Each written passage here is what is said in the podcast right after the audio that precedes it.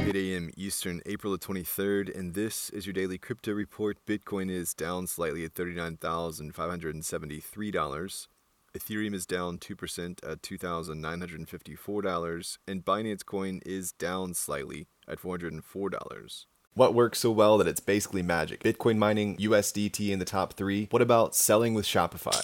Shopify is the global commerce platform that helps you sell at every stage of your business. From launching your online shop to did we just hit a million orders? Shopify is there to help you grow. From their all in one e commerce platform to their in person point of sale system. Wherever and whatever you're selling, turn browsers into buyers with the internet's best converting checkout, up to 36% better compared to other leading commerce platforms. Sell more with less effort thanks to their new AI solution, Shopify Magic. My favorite thing about Shopify is no matter how much you want to grow, they have the solutions you need to take control and level up your business business. Shopify powers 10% of all e commerce in the US and millions of other entrepreneurs across 175 countries. Plus, Shopify's award winning help is there to support you every step of the way. Businesses that grow, grow with Shopify. Sign up for a $1 per month trial period at shopify.com slash DCR, all lowercase. Go to shopify.com slash DCR to grow your business, no matter what stage you're at. Shopify.com slash DCR.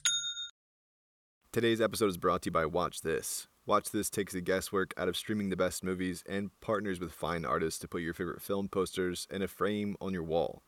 Buy a fine art print today at watchthiscards.com. Coinbase stock hit an all time low during yesterday's trading while the firm is in the midst of their NFT marketplace beta rollout. JMP Group said that Coinbase might benefit from the NFT marketplace in the long run, but it does face competition from Binance and FTX, as well as the incumbent OpenSea and LooksRare. It's worth noting that Coinbase's performance does stick with the wider market downturn trends.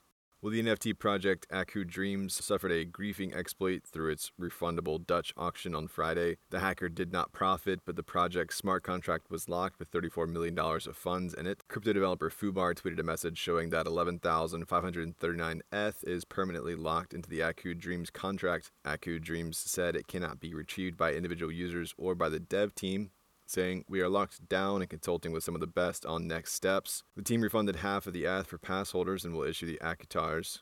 It's unclear what will happen to the locked funds, but best of luck to the team. Well, lawmakers in New York want to make rug pulls a crime. A new Senate bill establishes the offenses of virtual token fraud, illegal rug pulls, private key fraud, and fraudulent failure to disclose interest in virtual tokens. The New York legislation proposes limits on the ability of such founding development teams to sell significant percentages of their token holdings within a five year period. If approved and signed, the proposed law would take effect 30 days after passage. And finally, a court filing shows that the Bitcoin seized in 2020 by the feds will be used to repay Ross Ulbricht's $183 million debt to the U.S. government following that seizure of $3 billion in Bitcoin connected to an unnamed Silk Road hacker. The funds were forfeited by Ross. There is currently no set date on when the auction for the seized Bitcoin will take place. Unfortunately, despite forfeiting the Bitcoin, Ulbricht is still serving consecutive life sentences without the possibility of parole for operating the Darknet website. That's all for us today. Visit us at dailycryptoreport.io for sources and links and listen to us everywhere else you podcast under Daily Crypto Report.